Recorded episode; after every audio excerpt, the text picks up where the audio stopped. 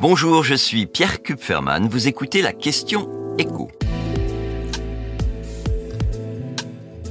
Touristes étrangers en France, le record de 2019 sera-t-il battu cette année?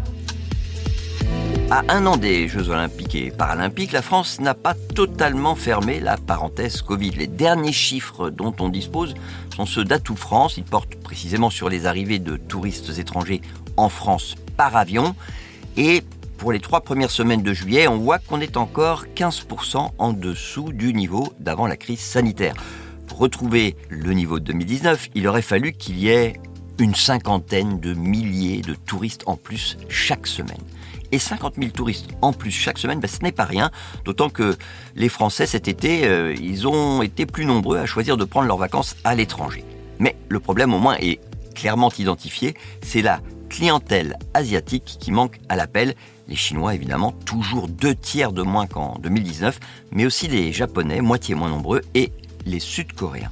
Les touristes asiatiques qui reviennent, on le sait, souvent de France avec beaucoup de produits de luxe dans leurs valises, et cette clientèle, donc, elle manque cruellement aux grands magasins parisiens. Même si, dans le même temps, il y a cet été davantage d'Américains et nettement plus de Canadiens qu'en 2019. Des touristes qui profitent de leur dollar plus fort par rapport à l'euro qu'il y a 4 ans et qui sont donc en mesure de dépenser plus. Mais 15% de touristes étrangers de moins qu'en 2009, ça ne veut pas dire 15% de rentrée financière en moins. La preuve, l'année dernière, déjà, les recettes générées par les touristes étrangers ont dépassé le record de 2019.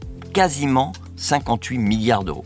Les professionnels du secteur ont sensiblement relevé leurs tarifs et c'est ça qui a permis de largement compenser le déficit en touristes asiatiques. Et puis alors, en 2024, avec les JO, on peut tabler sur une arrivée massive euh, de touristes étrangers. On attend 15 millions hein, de, touristes rien que pour cet événement, avec d'ailleurs des prix pour les hébergements qui s'envolent en Ile-de-France. Sur Airbnb et les autres sites qui proposent des chambres ou des logements entiers, les nuitées s'annoncent pour le moment six fois plus cher qu'à l'ordinaire, à tel point que le ministère du Tourisme a obtenu de ces grandes plateformes qu'elles mettent en place un système d'alerte quand le prix proposé est vraiment anormalement élevé par rapport aux autres. Ça n'empêchera pas les étrangers de payer euh, le prix affiché s'ils le souhaitent, mais au moins ça devrait les inciter à comparer davantage pour éventuellement trouver moins cher. Vous venez d'écouter la question écho, le podcast quotidien pour répondre à toutes les questions que vous vous posez sur l'actualité économique.